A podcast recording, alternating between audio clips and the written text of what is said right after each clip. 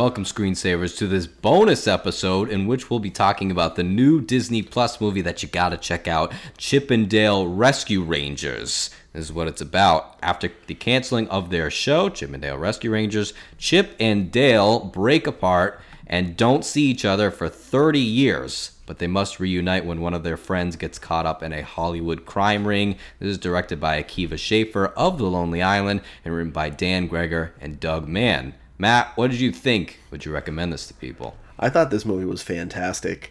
Um, it was just a nice. It, it's just a perfect example of a re, reboot done properly. Um, I mean, it had a lot of callbacks, but it was very satirical, and um, I'd, I'd say none of the jokes really overstayed their welcome either. Uh, there were a lot of background gags, and, and you know, blink and you miss it references. Um, plenty of stuff that, uh, plenty of stuff to catch. So definitely, I think I'm going to go back and re- be rewatching it. I am a huge fan of the people involved, a lot of the voice actors. I thought the writing was sharp. I thought the story was compelling. It gave me like Who Framed Roger Rabbit vibes big time. I mean, it even had Roger Rabbit in it as like a mm-hmm. as like a throwaway. But um, it was just it was good. I I say it's just about as good as a, an adult edged family movie can get. Yeah, totally. Tyler, what'd you think? So uh, when I first heard about this movie, I literally had no desire to see it. Um, I didn't even know about it until like it had released. Uh, I used to watch Chip 'n Dale as a kid, Rescue Rangers, but like I was like, ah, I don't care about this reboot. And from word of mouth, people saying it, you know, we decided to watch it, and I was blown away by how good it was. Uh, I absolutely agree. This is the way to do kind of a reboot thing. I think it is good, like satire about that. They make fun of a lot of IPs, whereas like Space Jam 2, which we were just talking about, just kind of jams the the IPs in and like reenacts scenes with just characters. Whereas this one just kind of openly makes fun of a lot of them. And just some of the background gags are the funniest things like I've seen, like the Fast and Furious babies. Talk yeah. about the franchises. I was there's so many funny gags that are just kind of like just thrown in. And i thought that they worked so effective and I, I was blown away by how much i enjoyed this movie. Yeah i this is one of my favorite movies of the year so far. As you mentioned akin to who framed roger rabbit or a cool world if you're a fan of that in which cartoons exist in the real world it's hilarious more than that, it's bursting with imagination and creativity. There had to be so much thought designed into every frame of this thing. It also celebrates animation and how varied and limitless it is. We haven't talked too much animation on the show yet, which uh, hopefully we can remedy that because it's one of my favorite art forms. I recommend this to anyone. It's fantastic. Like you guys said, it's what a reboot should be, in which it has a compelling story all its own. Um, and it not only has the nostalgia factor but it all it actively uses the nostalgia to drive a new narrative and to bring some cool new characters in. I'm also not a, always a huge fan of easter eggs but that's because so many easter eggs are, when done by shows and movies are shoved down your throat and held up to you for 15 minutes and they go you see that right? You see that? And you go yes i see it.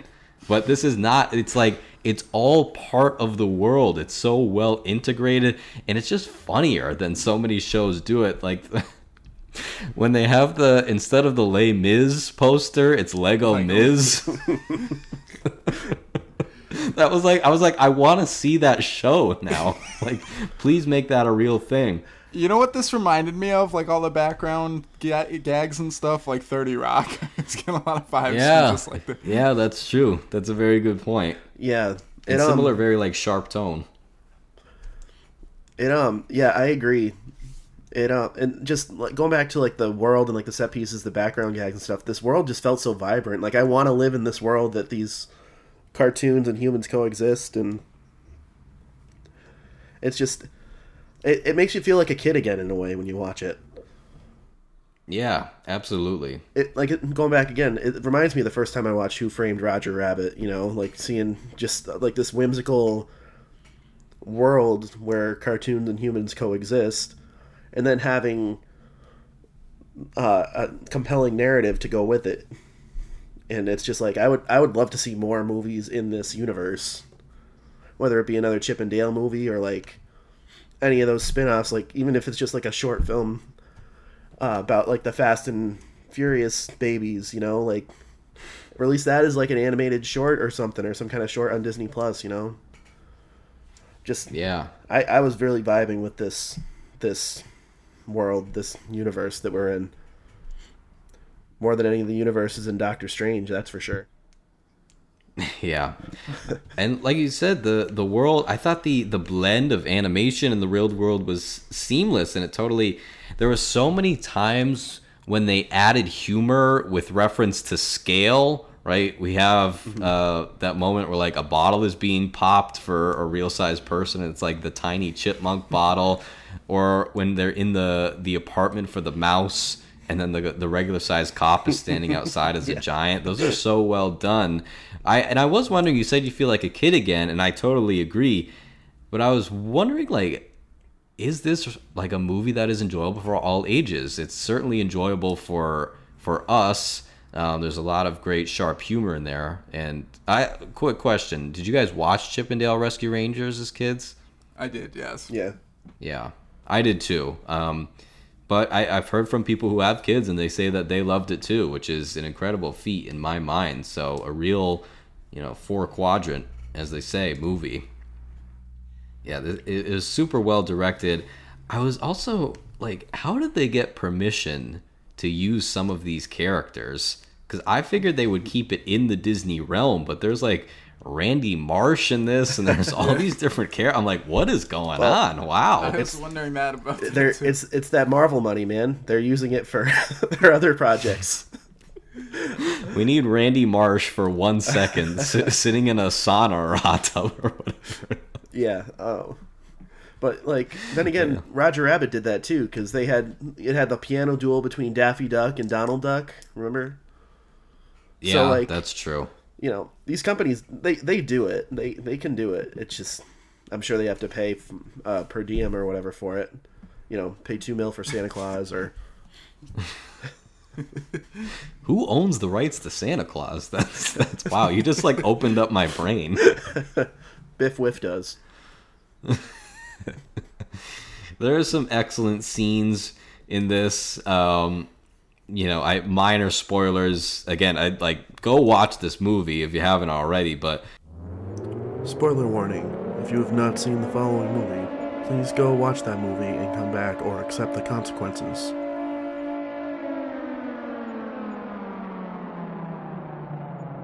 the rap scene where they have to rap and like it embraces the fact that when you make characters or even people rap who are not rappers it's always the worst thing ever. Um but but the i don't eat whale why would you say that i eat whale I mean that that like reminded me of like a a, a good Lonely Island sketch. yeah that whole sequence, really like you could tell that that um, like I said, that just you could you could tell that the Lonely Island guys were involved, especially at points like that in the movie. yeah i, I agree. Uh the cheese drug den that was really funny. I thought the whole uncanny valley thing Yeah, that was great. the guy That walking was- into the yeah. i have a specific one coming up but uh, yeah the cats and the, the like the sims the sims animation. Yeah that was or when they call it like polar express eyes. Yeah. i'm like oh man defend polar express but yeah uh the the fight with the fight with captain putty and KiKi Layne's J.K. character Simmons was phenomenal. yes, Oh, he always is. But I love like the stuff that they did with him like springing off the wall and all this kind of stuff. I love claymation, so that was cool. Also, when they she puts like the grate over his head and it splits it, it was uh the the best shredding head kill since uh, Fear Street, the first Fear Street from last year. better better than the one from Doctor Strange. Oh, did it again. Yeah. That's I, funny. I like that movie less the more I think about it. Yeah, yeah, yeah, yeah. I, I, I agree. Um, Ugly Sonic was funny in this. I'm, I'm glad that they did that. I was proud of them for that. It's a nice like way to take a failed experiment and like let's just all laugh about it. Like it didn't it didn't feel like a waste. Yeah. Maybe it did for the people who worked on it for nine months, but Full disclosure, that I saw Tyler sent out the clip, um, the clip of that scene with Ugly Sonic before I had seen the movie, and after watching that clip, that's that's what convinced me I, I have to see this movie. And then I saw it, and I'm like, we got to do a bonus episode. Yeah. You, as many many people who know me, and I'm sure all of us personally at this point, they all know we're huge Tim Robinson fans on this pod. So for that uh, the ugly Sonic bit, if you're a fan of Tim Robinson, and like I think you should leave, and like just his brand of humor and the way he performs, like it, if nothing else, this whole movie is worth it for that sequence. I mean, And it was genuinely creepy when they Yeah. like close in on his teeth. uh, the the birds, their job of like circling the head, and that one bird had to get up at like three in the morning. That was really funny. And also like this wasn't particularly funny, but it made me think um, when they have that part where they go into like Dale's shed and it has all that memorabilia from the Chip and Dale's Rescue Rangers show. I was like, my lord, there's so much stuff in the world. I'm, I'm like glad there's so much stuff that we produce. I'm glad they brought Pogs back for this. Yeah. And an important plot role too. So good on them. Uh the also my one like emotional interpretation that I did get from this was like, you know, they split up for so many years and it we've seen this thing before, but it hit home in this and like it just seems like such a waste. It was this this great message of like don't let time pass by unnecessarily, right? See the people that you love, make amends when you can, but don't waste your life holding, you know, silly resentments and things like that. I'll ask you guys this one last question. What was your favorite detail, background thing, Easter egg in this movie? Rattle off as many as you want. Can I can I real quick? I just want to mention it. Darkwing Duck, absolutely bring Yeah. back Darkwing Yes, Duck. absolutely. If especially get the get either the same or at least as close to the same crew that you got on this one for the Darkwing Duck reboot, and I'm all in on that. Um, I mean, I pretty much said what my favorite sequence was in this movie. Um, and it's funny because I didn't really have that huge of a reaction to the original Sonic animation to begin with, so it wasn't really that that struck me. But just the way they used it was just hilarious. Um, and just like a lot of the visual gags, like um, even though I did miss a lot, which is why I want to go back again because, like I was telling you guys, I was at the beach watching this, and the glare from the sun, like, it, the whole movie looked dark, like like it took place at nighttime. I mean, most of it did, a lot of it did take place at nighttime, but like the nighttime scenes, I couldn't see anything, so I really need to go back.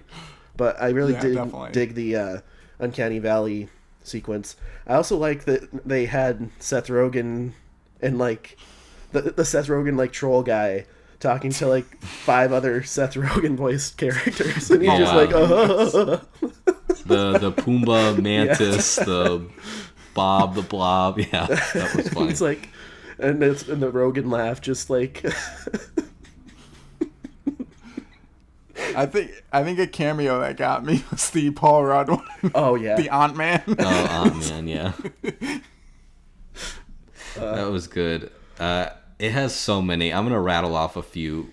Right in the beginning, when I think Chip has the Knight Rider lunchbox, that was a great detail.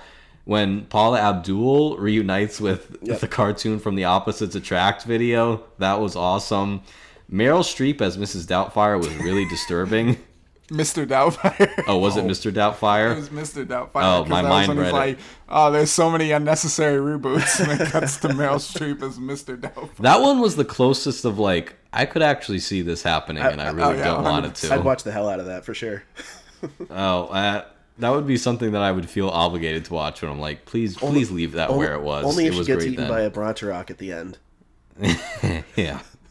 Uh, Squidward's star on the Walk of Fame. Love Squidward. Um, the sock. Any movie can be made better with a sock puppet cop. That isn't silly. Just like a straightforward cop that is has a mustache drawn on it and is a sock puppet. The the the bootleg that made me laugh the most was Jasper the Dead Ghost. Oh, um, when they um, when when they were going to collect flounder for for back payments or whatever, and he's like, Yeah. "Oh, I have this thing. It's a genuine dingle hopper." Uh, I love in like that that uh, that spa place. Scrooge McDuck is having his bath of money. Uh, the the Senator Butthead on the bench. Oh, Did yeah. you guys see that? I missed Yeah. that one. Um, and then, like you said, the Rogen characters. It was another nice example, like the Ugly Sonic, of like this is something people make fun of, but it's like you know, what, let's just laugh together. Let's everybody everybody come together and have a good time about this. And then the Men's Wearhouse line, which I, I poor Peter Pan was done dirty by this movie. This movie is the antithesis of the whole idea of Peter Pan. So that was kind of sad, but fantastic movie. Any final thoughts, guys? I think we pretty much nailed it. Yeah. Go watch Chip 'n Dale Rescue Rangers. It is on Disney Plus. Thanks for being here with us. Come back next time. See you. Take care, everybody, and don't eat whale. Silver Screen Savers podcast was co-created, written, hosted, and produced by Michael Gallant, Tyler Sutkiss, and Matt Sturdivant, with additional editing by Matt Sturdivant, intro music by Charles Michelle via Pixabay, logo designed by Nathan Seidel.